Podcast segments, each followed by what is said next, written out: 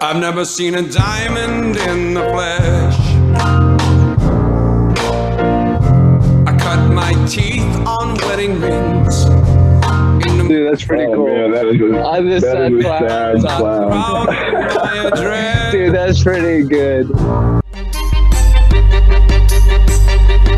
This is The Gloom, bringing you weekly interviews with F3 Omaha PAX, exploring their F3 experiences and finding those sticky elements that create the glue in the gloom.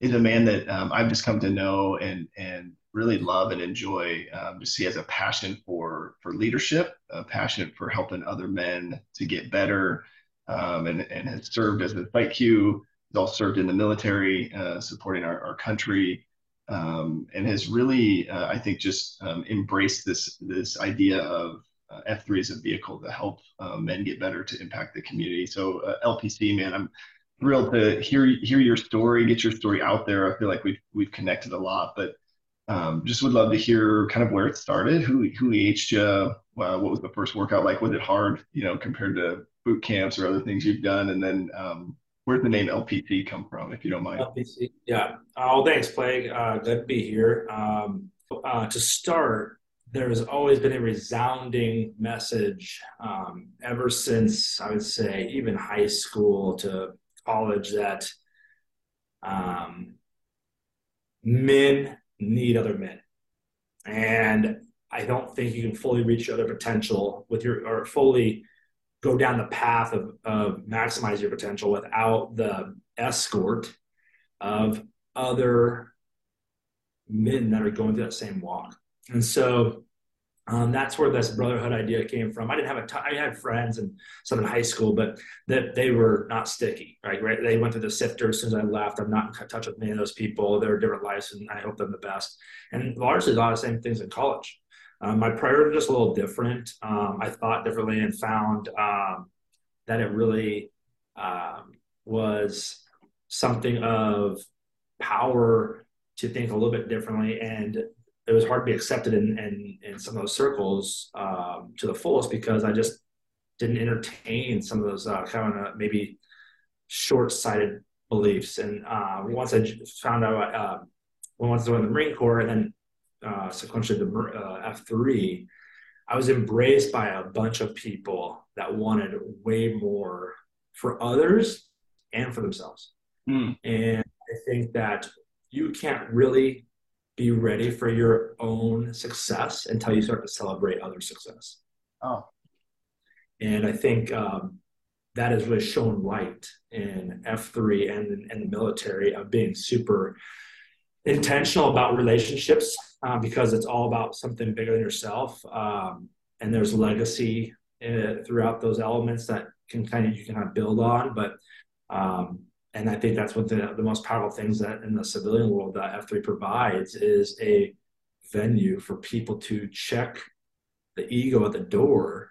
mm. Just know we don't give it any oxygen. Yeah. Yep. Right. And uh, so it was an honor to be uh, uh, a site Q and kind of take that leadership role there. Uh, and uh, my site was a little um, unique because we had Q source, which I love. I'm a huge believer in men collaborating about issues and challenges and successes and um, around some sort of you know construct. And that's what the Q source provides is a framework to uh, engage in conversation, challenge the status quo of where you're currently at, uh, what you should start doing, stop doing, keep doing. Uh, shout out to uh, Sparty for bringing as the three phrases to my mind today. Uh, but uh, it's impactful. It's very, very impactful. So, yeah, I know it's kind of hit on a different myriad topics there. It was kind of an intro. It's you know it's great, and and I do um, want to circle back to kind of who who EH'd it, that sort of stuff. But first, I guess I'm I'm curious. Um, the the like identifying that men need other men. Where do you think that started for you? Like, how, when did you know that, or is that just did that was that through the military, growing up, or what? How did you come to kind of realize that truth? Gosh, um, great question. trying to identify a time or a season in my life where I recognized that. You know, I think it, honestly, I came at a very young age in a, in a, in a nebulous situation. I think it was a, so I'm the youngest of three kids. Um, and my brother and sister are 13 and 14 years older than I am. Oh, okay. So I was very acutely aware of older siblings, older demographic of people at all times in my life. So I really had two sets of parents. I had my mom and my dad, and then I had like a subset. No. I had a little bit looser rope, my my, my sister and my brother. Hmm. And they were, everybody was giving me uh, insight at any and every time. Um, and depending on what I needed. And what I the one thing I noticed um, was I always wanted to be led by people I looked up to. And that was largely my brother, sister, mom, dad, and specifically my dad and my brother. Mm. So I was, I've always longed for and and uh, been exceptionally open to them providing advice, recognizing good, bad, and ugly in myself, and talking to me about it. Mm. Uh, because from their point of view, they don't love me any less for my imperfections. Right. They only love me in, in spite of all those. So that in itself is super important. So when you find men that you share that, that stuff with, that or that can recognize that in you, your talents or uh, maybe your blind spots, I think you know you it only helps you succeed because you know that you're in an environment that you know I am I am who I am and, and God has made me perfect in his eyes. So with his eyes of perfection, I have a purpose no matter what. And for other people to recognize that, sometimes when you can't, um, a man can only recognize those in another man. A woman cannot. Yeah. A woman cannot tell me and teach me how to be the best version of a man because she is not a man. Right. So you only get that in other shared leadership with other men. Hmm. And that's that's the act of being led and taking leadership. It's both. Right. It's not just always being led. You will have to step up and fall at times in order to grow, because that's a discomfort that's needed um, uh, through life in order to not stay stagnant.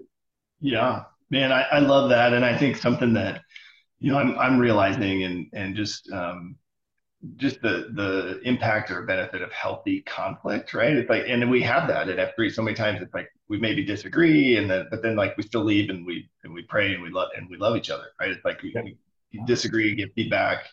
Um, mm-hmm. There's no like hard feelings, right? It's just like, hey, there's something I noticed, you know, or you know, so those having a space where that is failure, conflict, some of those things that help us grow are just the the norm. Because like most workplaces, like I can tell you, um, conflict is not the norm, right? It's this like avoidant thing, and then when it does come up, it's really really painful because we've been people bottle it up. So anyway, I just I love I love hearing. I would challenge another thing about conflict and, and rephrasing this and just would love yeah.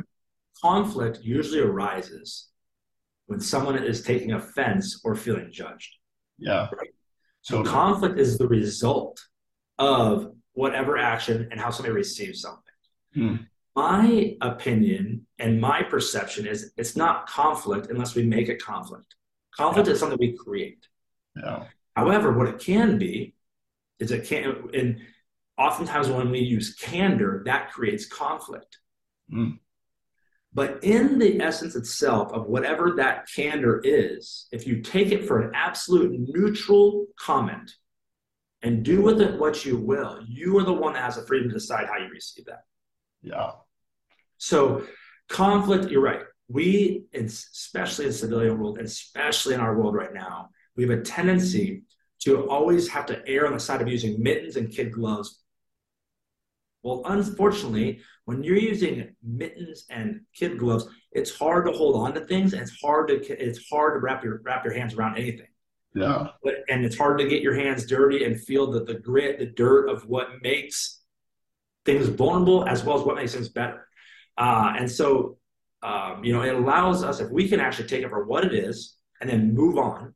Mm-hmm. Conflict is not a because conflict becomes an excuse. It comes a state of victimhood I'm in a conflict and I don't agree with how they're approaching me. Well, let's just let's just check it right there. The nice thing about being comfortable in our own skin or wherever we're at, you choose to take offense to that, or you choose to engage that conflict. Mm-hmm. You know, so uh, you know, and that's very hard. We can't control how somebody receives it, but we can have control how we deliver a message. You know what? What I was, what you made me think of was, um, you know, so many times, you know, you, you want to give somebody feedback, and you and you maybe pause. And I think if you, you know, if your intent is to just love people and be honest with them, and you know, but I think for me, sometimes the the it, it turns to like I want the motive behind why I want to give that feedback. Uh, and you know and then if, if it's then i start protecting my own ego right? My ego goes into self-image protection and um, so I, I, love it. And i you know something that i just um, i love about you is just your passion for learning i know you're you're a reader you you're a podcast guy you're like always trying to get insight from other people um, you know you, you ask great questions and i don't know where, where do you feel like that because to me that's a, that's a skill or you know like somewhere that desire was created to, to learn and i don't know any any insight on where that comes from or how how a guy could start to grow yeah. well i think part of it comes from i always want to be able to engage with people hmm. I always want to add some sort of value to wherever i'm at and i think the best way to do that is um, to create to create opinions yeah. and in order to create opinions you have to learn things yeah. Um, and I'm a big believer in you fight passionately for what you believe in, but you stay open minded. Yeah. Right. And th- that can get muddy if you don't know understand that that's possible. Like I can fight, I can I can I can defend my position until you can't, and right. that's what open mindedness is to stay. So that's one part of it.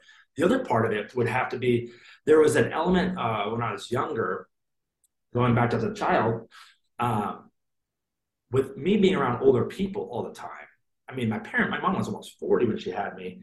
And so I was around older groups of people all the time. So mm. in order to have any sort of voice whatsoever, I had to have a conversation like an adult. Yeah. So it made me grow up really fast in social dynamics. Hmm. And read rooms and read people and to how to use humor to diffuse situations and how to uh, read body language and um, understand about people's where they're at, whether it be profession or family, and remember those things to kind of bring them back in the next time I see them to make them feel welcome. Oh. Uh, and so it kind of so it stems from both those. I was I was pursuing intellectual uh, uh, heightened intellect, you know, just being more of an intellectual uh, in social situations, uh, and then in turn it proved to be very uh, great skill over life of just being able to connect to people, which that has been immensely more gratifying than pursuing to engage in the conversation, but just being able to add value to somebody. Mm. I love that. How do you deal with the, and maybe this is me, so you can, you can just, you know, but to me, it's like, I, I love to read and learn and, and sort of, you know, in the endless pursuit of, of knowledge. Mm-hmm. And if I'm not careful, I will start to that starts to create an ego like i know something right and so i've really had to train myself to like every interaction every person um, i can maybe add value to them but they can also add value to me and so trying to just get in the habit of, of listening but i don't know have you maybe you haven't struggled with that but as, as you're pursuing knowledge gaining knowledge then how do you is it just a timing thing or i don't know maybe that maybe that's a me issue well no i think you and i share a similar trait in that um, sometimes we seek to want to be right or to, have people recognize that we do, do know a lot. Yeah. yeah.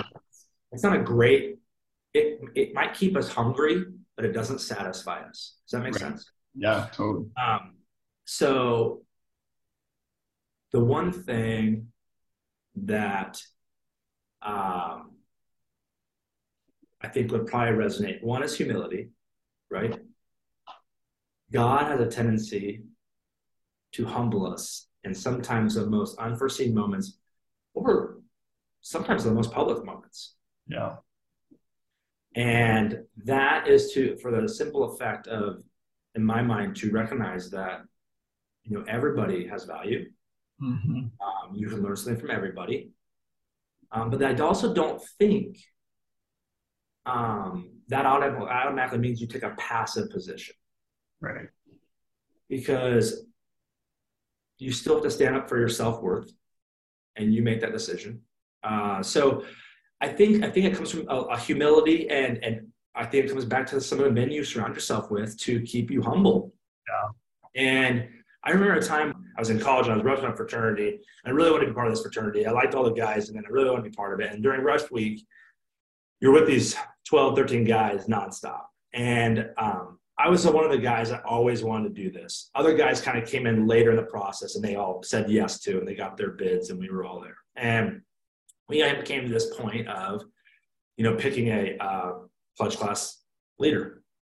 Uh, and I kind of like didn't make an assumption in the sense that it would be me, but I definitely was like, I want to do this, right? And like thought I should be the one who does it. However, I was one of the outsiders of the group. The big group that came in were all friends, close friends, lived on the same floor in the in the, in the dorm, and they were tight. I was on lunch. I was in any of their classes. I knew them because I played sports with them, but um, the, they were not. We, I was not in the inner circle of that group. And one night we were running around doing shenanigans and stuff, and I had these tasks, and we came back to one of the dorm rooms, and uh, one of the guys just said out loud in front of everybody, Compton, I've had enough of your shit. Just learn to follow. And I was like, I, I mean, I shut up immediately. I was not, I, I was uh, embarrassed, you know, and I was, I wasn't offended. I was just embarrassed because I didn't want to take away from everybody else's experience because I really wanted this too. And, but it did teach me early on that in order to ever lead, like you have to follow. There's nothing, there's no way that comes where leadership comes first only within yourself. So obviously, I was having a hard time just leading myself to the process. Um, but there's a graduation or a maturity that happens when you can recognize that, hey, I need to take a step back in order for this to move forward. And doesn't mean step out or step away always, but it definitely means to take a step back and more of an observation, actively observing, actively participating, but not necessarily leading in the capacity of, of, of title. And that was a big, big deal. And that helped me tremendously as soon as I went into the Marine Corps. Massive, massively. Um, well, and I know you've had experience building a team out yourself, LPC. And, and I mean, are you seeing the same things on your end? Uh, so I have not done a very good job. Uh, I've had a team build out two different times, uh, and both times, um, they have we they ended up we ended up uh, uh, pulling chocks and, and uh, going our separate ways. The first time was uh, wasn't the right people. I would say uh, or right fit. Um, I had the I was my focus was probably not I was not um, was not proper. I wasn't I wasn't in a place where I knew how to lead in that capacity or in that environment. Fast forward a couple years, I had more personal individual success. You know, and then I was like, you know what? I thought there were some signs and like some my deep thinking led me to wanting to do that again. And so I had some people that approached me, hey, we're really interested in real estate. We want to talk to you. Uh, seems like a really fit, young, energetic guys, hungry. And about a year later, they went their different ways. One of them went and joined a different team in real estate. Uh, and then the other one actually went to go work for my best friend in Louisiana.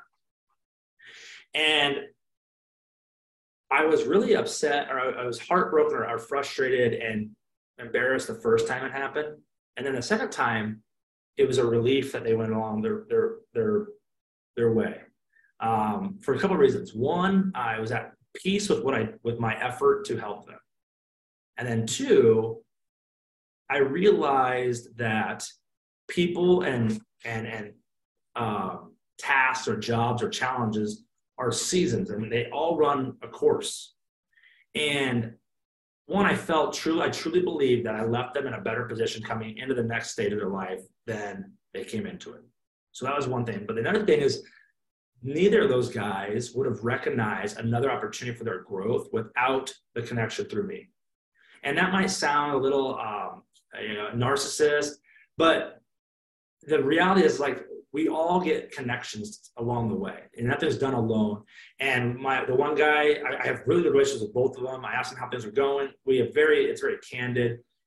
And so it's not maybe that it uh, it worked out i guess in my mind how it should how it should have. And will I go down that road again? I will definitely uh, work to build a team again because I think that um, um, there's a lot of synergy that happens with that. I just don't know what capacity that is or what and what kind of business or line of work that is as I kind of continue to grow uh, with uh, professionally. Um, and uh, but I learned a ton.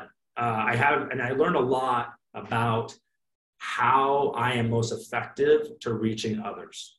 And, and that's still growing, but it shined a lot of light on how what what energizes me versus what can take energy away. So, you know, I'm I'm curious on the different reactions you had to, um, you know, what you classified as, as a failure, and then, um, but can be seen as successes yeah. in their own right. Yeah. Um, so, what was it about the first experience that you had kind of this more visceral, emotional reaction, um, um and then can over to this next one where you're you're kind of at peace with it? Yeah. Um, so the first one was uh, I was going a gung ho, and I had some support from some outside resources, and I just though at the end of the day, those people that I brought on, my vetting process was minimal. It was about head counts versus quality, and that showed over time.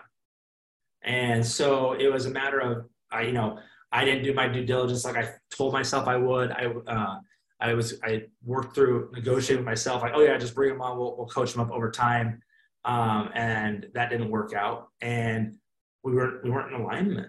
We just weren't in alignment. In uh, my expectations were were clear initially, but we're not. Uh, I didn't trust and but verify. I didn't inspect what I expected, and um, things fell through the cracks.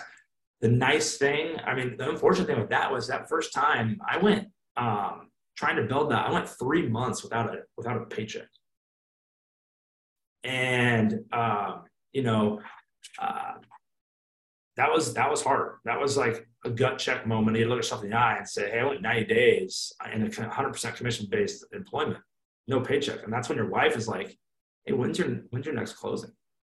And I'm like, "I don't know." So that was a gut check moment for me. Actually, uh, kicked my butt in gear. It ended up being uh, my most successful year production wise to date in nine months. I, I, revamped it and turned it around for myself, um, but learned a lot. Had a, had a, had a lot of honest conversations with myself. But fast forward to the next one, um, was way more organized, uh, way more deliberate, way more accessible, and I um, I I did it the best way I knew how at that point. And the other thing I realized was that if in order to do this correctly, I wouldn't be able to do it alone. And I did it alone. I am not the best fit for all roles of a team. I am very vision based, very big picture, and that doesn't serve one on one development very, very well. Um, I can do that for short stunts of time, but I am very much about laying the groundwork for the big picture and say, hey, there's a hill. We need to take that. I don't care how we get there, but we got to take the hill. So we got whatever the mission is, whatever that looks like. I mean, I use military speak, but it's just very clean to me. And um, that doesn't resonate with a lot of people. And so those probably aren't great fits for me and are us really. And that's okay. Doesn't mean we can't work together, but maybe they're on the same team. Man, I, I, a couple things. I just I love your self awareness, courage, vulnerability to to identify, reflect, and, and learn from you know a, a situation that you would consider failure. I, I, think that is that to me in and of itself is a skill that is lacking probably in, in a lot of uh, leaders or just people in general. So thank you for for doing that. The other thing I heard you say in there that um, I'm curious how you learned this because I'm, I, you know, I'm good at this, but recognizing, you know, that that because I'm good at this, that I may not be the best skill to do, you know, the the one-on-one coaching. I think um, there's maybe a small part of all of us that that wishes we could like do some coaching and help somebody else transform. But I think recognizing like that's not what I'm best at. I can do it, but um, I don't know how did, how did you like talk to me through that process just the self-awareness and identifying the the skills that are, are wrapped up in that. Yeah. Um or just experience over time I, I don't know. Yeah, I just I'm I'm trying to articulate thoughts as they it you know, run through my head like storm systems here, uh, weather systems. Um, I think I, I think hyper self awareness is exceptionally important, and I'm still developing that tool. But the the more aware I am of myself, the slower things around me go. So my reaction time is better.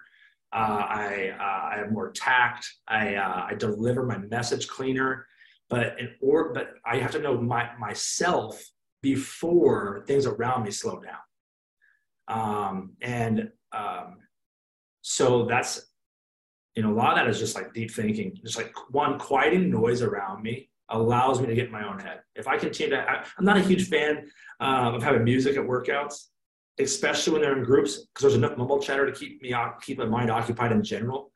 Um, and I think there's some serious healing in the darkness and in the quiet of finding out who you are. So that's one thing. And then the other thing would be, um, in order to be for me to be successful, I've had to not keep my foot on the throttle and I'm going to use a couple of analogies: throttle, neck, or um, or uh, you know of, of somebody else or something in order to allow things to move. I mean, you're by doing that, you're choking off something else. And if I did, if I didn't step back, I think that would have very much limited my growth and my ability to connect with people, or, or anybody's ability to connect with people. I can only speak my own experience, but you know, uh, instead of you know and, and I, I one of my gestures itself is, is, is judgment. And i've got to i have to really hone that in and understand that is a that is an ego problem. And that is something that can be controlled only through self-awareness. Um, so uh, i learned it over time. And, and honestly being humbled a bunch i mean i'm not scared to fail and put myself out there I, that's kind of what i've been really really good at for my entire life uh, in college, my nick or in the Marine Corps, my nickname was Icebreaker because I would go up and talk to girls, and then all my buddies would swoop in after I broke the ice, and then I'd be left just crying my beer, right? Um, so uh, you know, um, I only closed one time, and that was with my wife. So uh, that's all I needed. But I think you know I think you just have to continue to put yourself out there to learn that about yourself to see what those are because you don't know those strengths are until you've been put in an uncomfortable situation and those strengths are going to rise. They will come to the surface upon stress. That's it. I just want to kind of highlight something you said. I'm kind of trying to digest that laser beam show that's that's going in your brain. so uh, but you know, you you mentioned this comment about. I mean, we have these theories of momentum, right? Where you want to constantly keep mo- moving because this momentum kind of compounds on top of each other, and that's how you accomplish goals. But I really like what you said about, hey, if you continue to do that, at least personally, if I continue to do that, then I lose sight of some things that may be important to me along the way, right? If you keep moving, you're going to pass some stuff by. Um, and so really, I, I just really appreciate that comment. I was trying to think of the way to articulate that, and I, I just I think you said it so well, and I, um, yeah so i mean being more intentional and uh, with taking some time to, to self-reflect and see what's important with you um, you know you kind of talked about these these opportunities where you're never shying away from an opportunity you're willing to try stuff you feel this is probably a good time for us to segue into well tell us about the opportunity to join f3 and was that yeah. one of the, your things where you're like well screw it i'll just try it and or or how'd that come about you know uh, it was a little bit of both. I um, was doing CrossFit for five or six years. I even got my uh, coaching certificate, so I was coaching, I totally enjoyed. And then there's some uh, changes happened within the gym I was at, and I switched to another gym I wasn't really taking. And then all of a sudden, COVID hit. And prior to that, a few months, actually, Sasquatch had mentioned, you should check this out. And he'd been going for about a year. Um, and he was a site Q at the Maze here in Omaha. And uh, I didn't think anything of it. We weren't, Sasquatch and I weren't super close. We were uh, amicable and, and, and, more than acquaintances, um, but not yet quite friends. And um, we have some overlap of business, so that's how we connected. And I didn't think two things about it. And then um, I had uh, I had heard about a site being close to my new house, and and CrossFit was shut down, and I was like, you know what, I'm to try this. So I just showed up on my own. Um, after he had mentioned it, so I kind of looked up, hey, where would this be at? And I showed up, and there was a couple guys there that I knew. And you know, as you show up, you're like, what the hell am I doing here? And um, what's this going to be like? But you know, you still put out uh, as a good workout in the sun. You know, um, is uh, late winter, early spring, March, April timeframe, and um, or no, it's June. Excuse me, it's June. So I wasn't doing anything for a few months, and uh, I just remember uh, it was good, and I just really appreciated the vulnerability, and I didn't quite grasp the magnitude. I don't think you are able to the first couple times you go, and I think that's true with trying things only once and, and for anything. You can't just try it once to understand it. It takes a couple times. It's like going to church or meeting somebody that you someone are drawn to, whoever that is, and or reading about a book only one time. You know, uh, the um, and I don't know if I would have been ready for it any other time. You know, same, same man, or a man doesn't step in the same river twice. Kind of an idea. It's always new and evolving. But um, I know once we got done, I had a really good sweat, and I knew that there was some things in that group that I knew I wanted to see again. And so uh, I honestly was hooked in the sense that I'm going to go back and do this. I know that in order for me to be my best self, my physical state is what aids my mental state. Um, and so I needed to come back. And then a year later, I took over a site Q, which was awesome. Um, and uh, I just think it's, I loved the idea of entering in and stripping yourself of the perception of whoever that is. Whatever you, it, it's unfortunate, and I'm trying to work on it. But sometimes who you are in daylight is different than you who, are, who you are in the gloom, and I don't believe that to be the best, best, uh, your best self. Those should be start to blend, you know. So, uh, and over time, I think you learn that in the gloom. You know, that's so interesting. That's such a good point. I think, you know, we could go a step further you know, not only is it you, right, that, that's coming in somewhat vulnerable, but you also have these perception of other men, right? And you know, you, you mentioned knowing a couple guys. I'm curious, was like, did your perception of them change after seeing them at the workout? I mean, how do you go about meeting the guys when they're coming in at their most vulnerable versus kind of seeing them out in the, the real world? Um, you know, uh, we I mentioned kind of the neutral thoughts. When I saw them, my initial my initial was like, how they learn about this? What are they doing out here? Right? And you're like, oh, one, why haven't you told me about it if, we're, if I know you decently? Why are you keeping this a secret, jerk? You know? But the other thing, that faded exceptionally fast. That was a very fleeting but had a vivid memory. But initially, when that thing left, what flowed in was um, was grace and joy. Like, cool. Like, this is beyond that. This is beyond the way I know this person. And I was, uh, I mean, you know, I was open to the fact of learning more about them, even though I thought I knew them well. So that was really cool. Um, and I thought that was really impressive that they were there because it said a lot about them in my mind.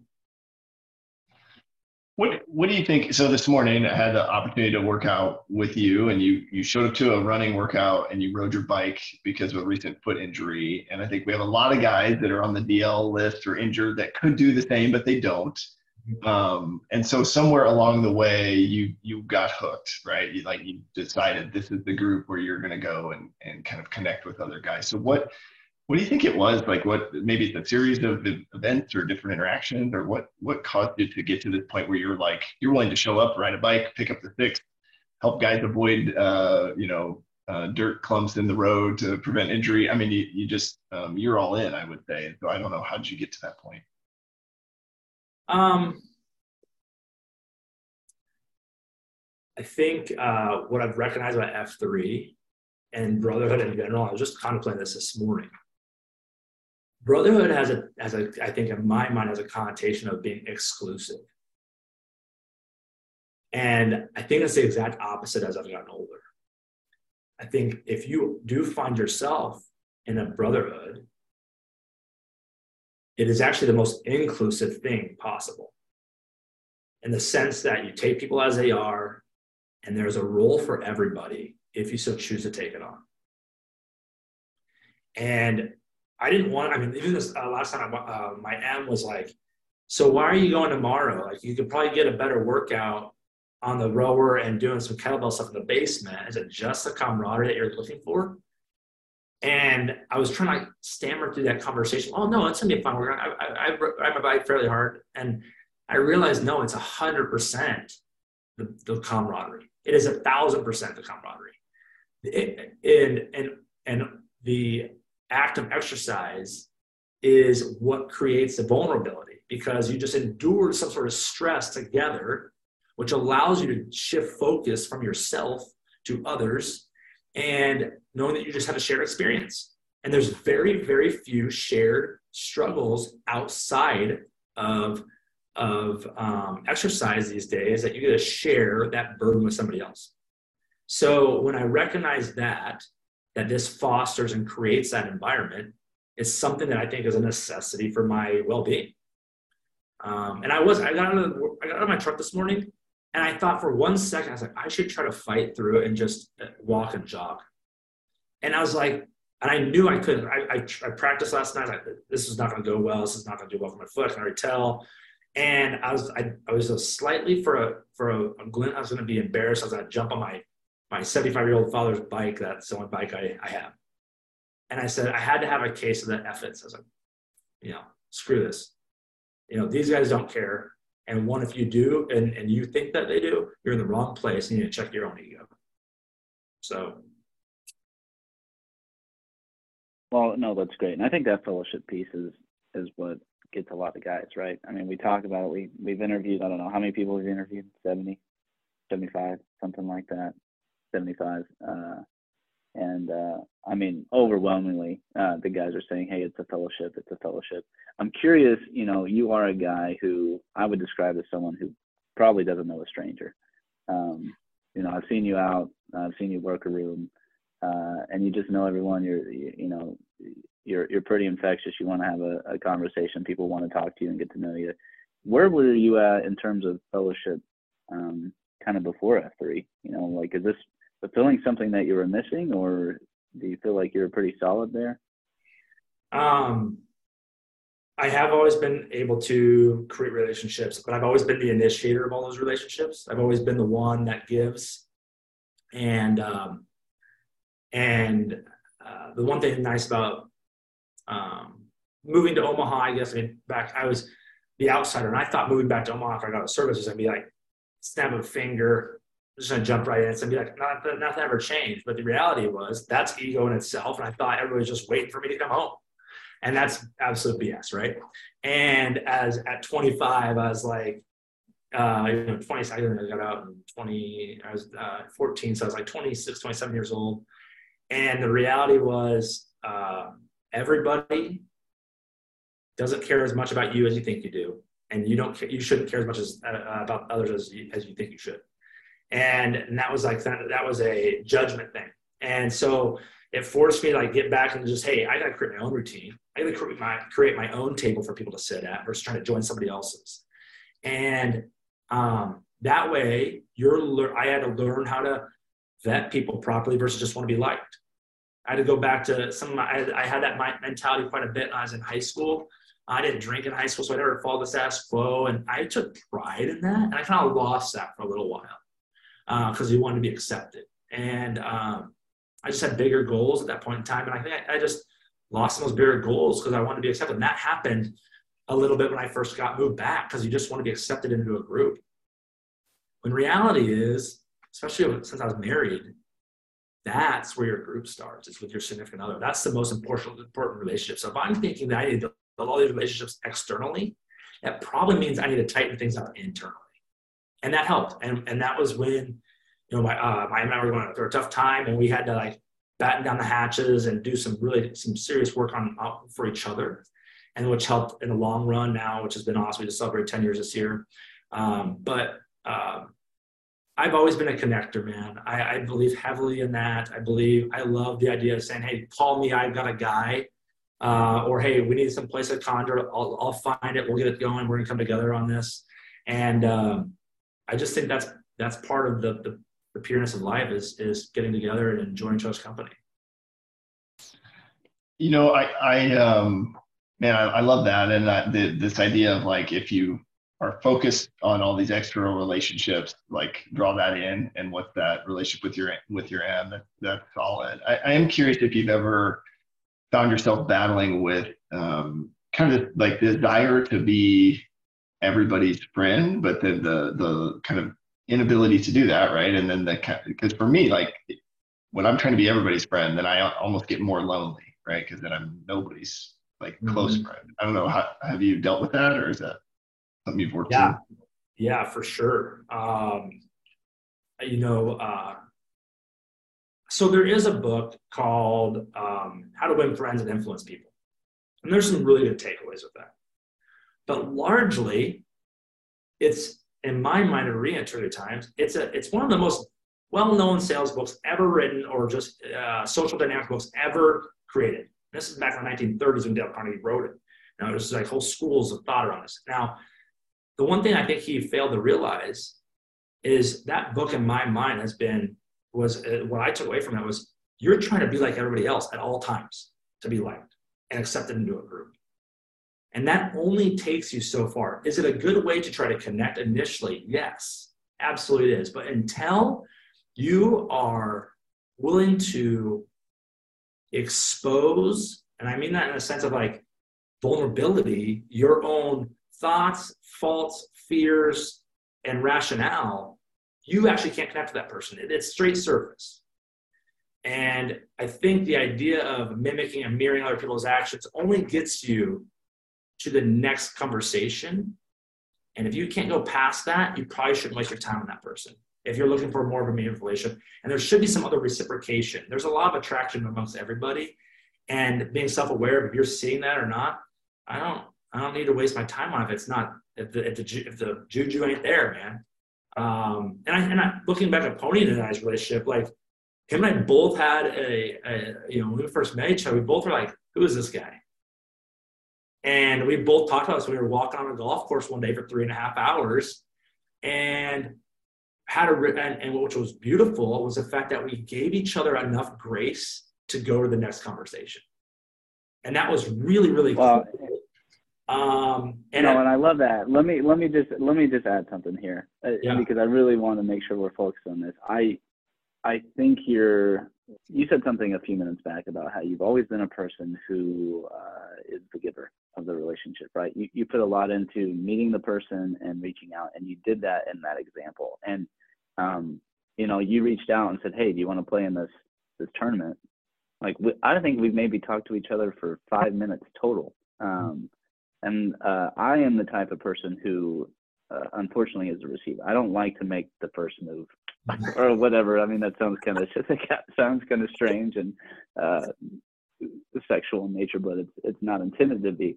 Um, so like I think it's, it's important that uh, that like there are people like you who are, and I wish I was more like that, to where hey, I need to take the initiative to. I recognize that there is value in this person, and I want to get to know that person more. So what do I got to do to to do that? And it's it's as easy as hey, you want to go play around the golf, or hey, you want to go grab lunch. And so I, I really just want to before you continue, uh, thank you for doing that and, and highlight that. So guys know that you can transition and do that and you can make some lifelong friends doing that. Um, I'm working on it and, and, I'm really appreciative of you for doing that. So go ahead, man. Good. Uh, uh, to end it up, to kind of wrap that thought up, it's not about the end result of the relationship. It's just about taking one more step further of gaining a relationship. And it doesn't mean you know the next where that thing's going to go five, six steps on the road with that with another fan, um, uh, guy from the Gloom or the Brotherhood. But in order to even know that that something might exist beyond that, there has to be another conversation. There has to be another shared experience. There has to be another shared deep down. Uh, there has to be another element of volunteering your own time. You have to volunteer it because it's under your duress, not somebody else's, which that can only grow. And I, I love that because I think naturally I am the type of person who is a little judgmental of, of people that first come in. Mm-hmm. And it's, I carry this persona of, oh, I, I don't need to go out of my way to be extra friendly to these guys and be welcoming. One, because I think I'm cooler than I actually am. And two, maybe I'm like I know what we have here, and I don't really want to share it with everyone, even though I say I do. Mm-hmm. Um, there is some, you know, some brotherhood of I'm being a little bit dogmatic here, and I want to keep what I know is good for me and not share it with other guys. Um, you know, I, I remember you made a comment about, hey, how well do we know each other? What's this guy really about? I remember um, just being honest with both of you. Uh, when I when I first met you and when I met Plague, I'm like, I don't know about this guy. Like he doesn't seem that like I would like this guy, honestly. And I don't really. I mean, I love you both now, and I, I have great friendships with you, but I do carry that in. I think a lot of guys do that. So I mean, what's the advice to the guy that is kind of going through those motions and not, you know, I guess coming to this level of vulnerability that that you guys are coming with? My my initial thought, I'll, I'll step in first just because it's, it's top of mind, was sometimes and the analogy. There's two analogies that ring true with this. Um, the baby bird steps outside the nest and, and use that as a metaphor of like the young mind and unmature mind steps outside the nest and has to build its wings on the way down sometimes. You don't know how to fly unless you overcorrect. Because you just take one more step closer closer and you don't actually get to the end. You have to overcorrect on that. And that same thought sometimes is you have to step into the dark room and see if there's solid ground on the other side. That's it. And um, and then the other part of this is if you are sure of who you are and you know how to communicate fairly effectively or at least on your own terms you shouldn't shy away because our time is our most valuable asset right? I, I, everybody has the same uh, is, is definitely finite. We all in this in this session dead right? So you in my mind don't be afraid to go ask strong questions right off the bat because if that person on the other side of that question can't answer that there's an uncertainty there that either you can help them with or you might not be a good fit to continue continue a conversation I mean, all the things that you and I have talked about on the golf course, I mean, the gamut of like deep and shallow, it's been awesome. And it's really cool. That's what golf provides. But, you know, when people are getting married, I was like, are you talking about the, the important things right off the bat? If not, why you continue a relationship? My best friend's going through this right now. I'm like, should we talk about how you view spirituality and uh, something bigger than yourself, how you view and, and, and, interpret money, how do you view relationships outside of uh, like friendships, and how do you expect the other person's family to react, or you know other circles of friends, uh, and how you believe in the parent your parent your children, or do you want to even want them? And those like wickets are similar when you're meeting other people. Like, hey man, how do you handle challenge? What's your biggest challenge right now? Oh no, man, life's good. Bullshit you know, cut the crap. I don't have time to waste on a relationship if you can't tell me what's going on in the world. You know, I mean, like, who's awesome at that is slow pitch, man. Slow pitch cuts right to the center of it. He just doesn't have time. He knows that he's gone through enough experience and BS himself where he's been the BSer. It's not even worth my energy anymore. And I love that. That's such a pure, pure, free space to be in. And I give any recommendation to anybody, work closer to that and you're going the right. Well said, man. I, I, I don't think I would add anything other than I think we as a group need to be prepared to meet a guy wherever he's at. And a lot of it's timing. I think one of the most powerful things that I've done is working with Firewalker and the idea of like, what are your values? And most of us would say, well, I think I value like honesty and, and okay, what do those mean? What, what do you look like when you're living those out and going through that? I think a lot of Americans, but but you know, sticking to just men, a lot of guys we've never thought through that. And if, if you don't know who you are, if you're not self-aware and you don't have values that, that allow you to be consistent in your decision making, I, I think it's really um, it's really tough. So something we could all do is just be more self-aware and figure out what do what do we really believe. Um, so I, I love uh, your analogies there. LPC, I, I do want to get to um, the subject of faith with you and just kind of what um, your experience, your, your journey has been uh, within that that third F, and um, you know, I, I, don't know any any thoughts there. Um, so I would say on structural faith, uh, I'm a Christian. Uh, I was baptized a few. I was brought up Catholic, and uh, went away from the Catholic Church over time, which was a big battle in itself for me. Um, uh, and eventually I got baptized. I was confirmed in the Catholic Church, but that's what they consider their baptism. And they, your baptism, whatever. I don't get into the, uh, the rigors of the Catholic Church, whatever. But uh, I was baptized at my other church um, 2018, 19. Um, accepted Christ as my Savior, and um, uh, I, the thing that came to my realization is uh, my Christian faith is way less complicated than I make it. And my relationship with my creator is way less complicated than I make it. Hence the construct of religion. My faith and spirituality like are hand in hand and continually jockey of where I'm kind of like residing at that moment. Um, so spirituality has a tendency to be like in, in like oneness and, and and clear thinking and thinking of something just bigger myself. Uh, but then the faith is blind uh, in the sense that I know it's to a, a, a, an almighty power and, and, and creator. I'm giving that power to somebody else. Um, and that's a, and that's kind of a nuance or nebulous of that, that that's where I'm at with that. I don't read the Bible a lot. It doesn't necessarily resonate with me and how it's written. So finding the right text to be able to grasp that is hard, and I haven't done a great job of finding that. However, when I do hear messages, they do tend to resonate, and if I can digest them, uh, I'm not super smart and intellectual, so uh, the uh, Arabic and Latin uh, transformations don't really reside heavily in my brain every day. So I need very plain speak, and uh, sometimes I can be somewhat of a mouth breather, so I need really dumb it down. Um, but uh, I just think uh, my faith journey is just, uh, I think there's a freeing element in it for me. And there's no use for kindness unless you believe in something bigger. Selfishness is a self serving downward spiral. And I believe there's an opposite, there's, a, there's an opposite to everything. So for as, however bad something is, there's an equal and uh, opposite uh, good. And you don't realize how vast that is like the devil and jesus. Those are complete opposites. Um, and so for how dark and dreary this world can be there only has to be something so bright and, and joyful and, and graceful on the other side of that. And that's where that really came from a foundation. Like it, that's there's just no other way it can be in my mind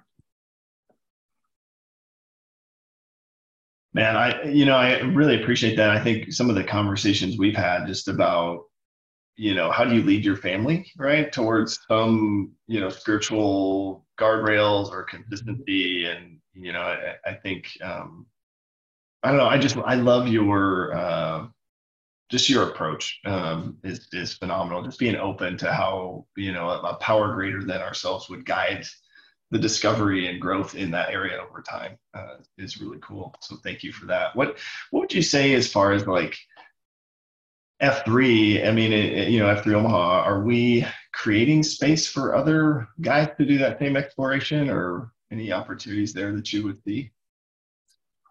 I would say I think um, I think there's another level, and there's another level of potential for sure. And that does not start in my mind from somebody in a structural leadership position. That is only a wildfire from a grass movements effort. So, as individuals, I think we have to take it upon ourselves to go beyond what Coffeeteria is, go beyond making connections. It is a it is a it is a contact sport developing relationships. And you can only do that in proximity uh, and, um, and, and, and uh, consistency and not shying away from having a conversation about it. You know, you're not trying to convert anybody.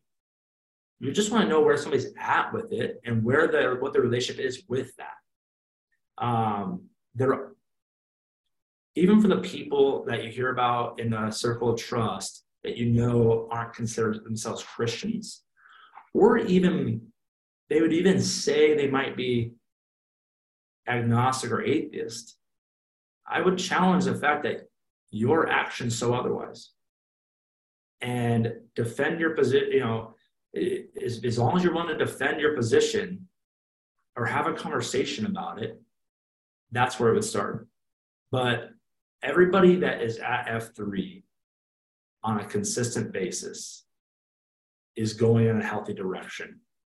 And I would encourage anyone to go a step further in that direction and not just, you know, wade in the water, continue swimming. Because if it's done this much good this far, everything generally has a hockey stick effect. And if you might be just before that hockey stick effect where it's a little unsure because you don't know who that person is on the other side of it, but you never know unless you do it.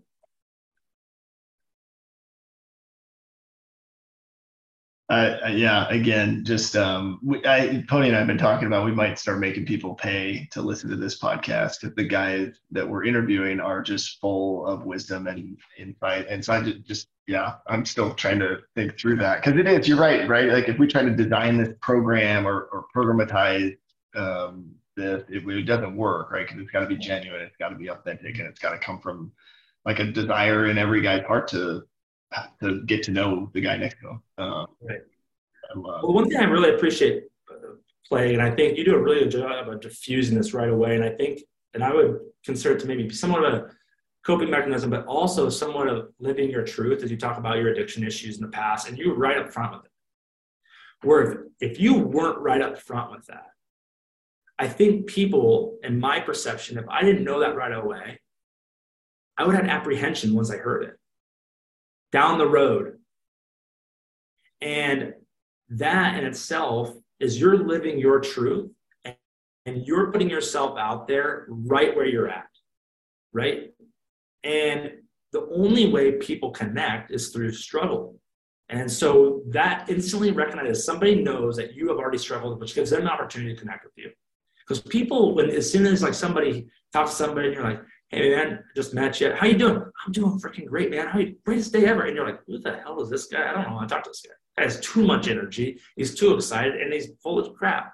However, you're like, man, I don't know. rough day today. I actually just lost my job. And you mean like, oh man, how can I help? What you want to connect through adversity. You don't want to connect through optimism. Optimism is a result, and, and success is a result of the struggle. So they don't come before the other. And uh, it's not a chicken or the egg thing. It is you must struggle in, or, in order to strive. And so that's how we connect to people. So if that's the way we connect. Well, and I think, yeah, no, I, I, I think it kind of, I mean, vulnerability, whatever, faults, people struggles, whatever, it kind of humanizes people, right? Yeah. Especially strangers that, that, that you don't really know. So you're right. It's very difficult to, to get to know someone when um, they are, they're just cheerful all the time, right? There are guys out there, right? Samples may be one of the nicest, most friendliest guys you'll ever meet, and I don't know if he's ever had a bad day. I'm sure he does, um, but he just is so positive, and and so there are going to be those outliers. But you're right. When when there are guys, it, it just it's so surface level, as we kind of talked about earlier, where oh yeah, things are going good, you know, work's good, family's good, whatever. Um, but then whenever you get the guys that are like, hey, you know what, I'm I'm working through this. Mm-hmm. Um, it sucks. I don't know what to do. Um, I've been having problems with my wife or at home, whatever it is. It creates this human element where we're like, okay, it kind of lowers them a little bit, or, or like your perception of them. To we're like, oh, well, he has problems just like I do, and I can relate to maybe not everything, but to going through the struggles, I can certainly do that. Mm-hmm. And it fills in your, it fills in the gaps, man. Like that's the that's the important strip of the brotherhood is like somebody's either gone through this. There's nothing new here, guys. There's nothing, we're not reinventing anything. We just need to be reminded of what gets us to the next step. And that's love, kindness, grace, passion, uh, consistency, fortitude, grit. I mean, those things don't waver. Those are always applicable, you know? Yeah, something I, I've noticed too is the more, like when I tell somebody else my story or my struggle, then it reminds me, and then that creates some some humility there that you know, because I can easily forget, right? I can I can easily fall back to this idea that my I have the best ideas. I'm the you know like uh, I'm as cool as Pony. Uh, you know some of those lies that I tell myself. Um, I do want to. I am curious, um, LPC, and maybe a, a, little bit different question for you because I know you have a, a wealth of uh, just insight and, and knowledge. But would be curious if you if you have any any advice for guys in F3, may, you know, maybe it's as men, as PAX, as site Qs, um, but then would also love to get like your maybe top three um, book recommendations for for men, um, if you have, if you can boil it down to three. I know. Um, yeah. Um, okay. So advice. I think there's very few instances in this world nowadays. We live in a world of comfort. So whatever discomfort looks like, you got to do it. You got to do hard things daily, whether that be emotionally, socially, or physically, or mentally, or spiritually. They have to be. You have to go through those, and they have to be done sometimes alone, or and sometimes with somebody else. But you have to do them because there's no, you know, there's no diamonds without pressure, man. Like that's you have to have that pressure, and there's that And honestly, that pressure and stress is what creates the memory. That's what whole. That's that's the stickiness of it. If it was easy, it would be fleeting, right? So, um, you know, just a simple example: is it easier to remember the this, the awesome sports game you went to for the free tickets, or is it easier to remember like, hey, we didn't have tickets to go to the sports game. We went down there blindly, found a guy at the bar. All of a sudden, we made friends, and turns out he had amazing tickets. I was up in a box, and all of a sudden, we just watched one of the greatest sports events of our lives. And we had to drive home. And I mean, like, the memory is through the struggle. Okay, and we're about creating memories and experiences, and that's putting yourself out there in an uncomfortable position. So that's that's that would be the one piece of advice I'll give you. Number one, um, and then um, the second the second thing would be checking the ego, man. There's got to be an element of fuck it, let's go. And that means, hey, I need to talk to somebody about my marital issues, uh, my addiction issues, my ego issues. Somebody else is struggling or has struggled with that very recently that you can learn from and that you can lean on. And whether that be for two weeks, month, year, 10, they're there for, they're there for that purpose. They're there for that season and trust it. So those are the two advice I give guys in, in, in the gloom and for them to share with any side, clowns they know. Um, cause that's leadership in itself, man. I mean, that's, that's one-on-one servant leadership in terms of just being there for somebody and willing to carry the scars and the shield about that of just your, your learned, your learned struggle, um, challenges books. Um, John Eldredge writes a really great one. Everybody talks about Wild at Heart. Um, I think it's a little elementary. I think it's great insight. He wrote another one that I would recommend more fully um, that I'm going to give you the name of. Um, Eldredge. Um, and another one that, um, let's see here, books. Um, let's see. I mean, uh, oh, I think uh, extreme uh, extreme ownership by Jocko Willink exceptional. Uh, and these are ones that have spoken to me, right, where I was at. I read that book and I was a certain person at that point. So these things really resonated with me. Extreme ownership is is is, is awesome. Um, David Goggins can't hurt me. I mean, listen to that guy read the book. I might as well be listening to uh, uh, the Rocky soundtrack. And um, that it was super powerful. So that's another good one. Um, the one I'm getting ready to read, I'm really excited about, uh, is um, um, it's uh, Napoleon Hill's uh, Outwitting the Devil. I have not read that, uh, but I am exceptionally excited to read that. I got that recommended to me yesterday. Um, but the book that by John Eldredge, which really allowed my relationship with other men to kind of foster uh, and grow, because you really can't grow past the people that you're around unless they're ahead of you. And that's why you have men that you surround with that are behind and that's people who you want to be more like as, as well as people you want to lead to where you're at. And so that's why there's a director's group. Uh, and that goes exceptionally well with how you view your own father, with relation to your father, as well as Jesus or your Christ, your, your creator. Uh, but John Eldredge wrote a book called The Way of the Wild Heart. And that is a way more in-depth book than Wild at Heart. So I'd encourage anybody, it's a, not many people know about that. It was written about five years after Wild at Heart, but really goes more in depth about how we think as a man and maybe gives some explanation to what your relationships are with other men and uh, can give you a little bit more humility as well as hope that there, there's a, tomorrow's another day, sun is going to come up, and I have another opportunity to try this. That's awesome, man. I, I would um, thinking you were going to share the four agreements or uh, a book you oh. you recommended to me strong father strong daughters um, so oh yeah those two yeah um, uh, so if you're looking for a book recommendation this is your guy i think he yeah those two are exceptional too. Strong Fathers, Strong Daughters by John Eldredge, which is awesome. I as a I got two girls, so and that's all you know, all I'll have, so that's a big deal. Four agreements. If you're battling anything with uh, just you know wanting to be that idea of wanting to be liked or like your perception, and you want to have a stronger backbone about just your own your own self, Four Agreements is exceptional. I mean, unparalleled, uh, worth reading multiple times. I'm on my second time right now. Um, I touch on goes. It sits by my bedside. It's I just refer. I just gave it to my wife to read, uh, and uh, I'm, I'm excited to hear about her experience with it. But it's it's it's instrumental. Well, you know, thank you for the for the advice um, and for the recommendations. I I know I probably need to pick up one of those books. I haven't read a book since Free to Lead, so I'll add one of those to to, to my list. Uh, you know, uh, you know, we ask guys for the recommendations and things where we like to kind of end or ask ask the interviewee, um, what can we be praying for you? What what words of encouragement are you looking for if we see you out in the gloom? Uh, say, hey, LPC, how's this going? What are we looking at? Um, I would just say, you know, I, back to my relationship with my M, I was just always, I always appreciate guys um, sincerity about how, how are things with your M. Uh, even though that's the most important, important relationship of, of your life, um, it is also the one that needs the most watering. It needs the most nurturing, needs the most attention.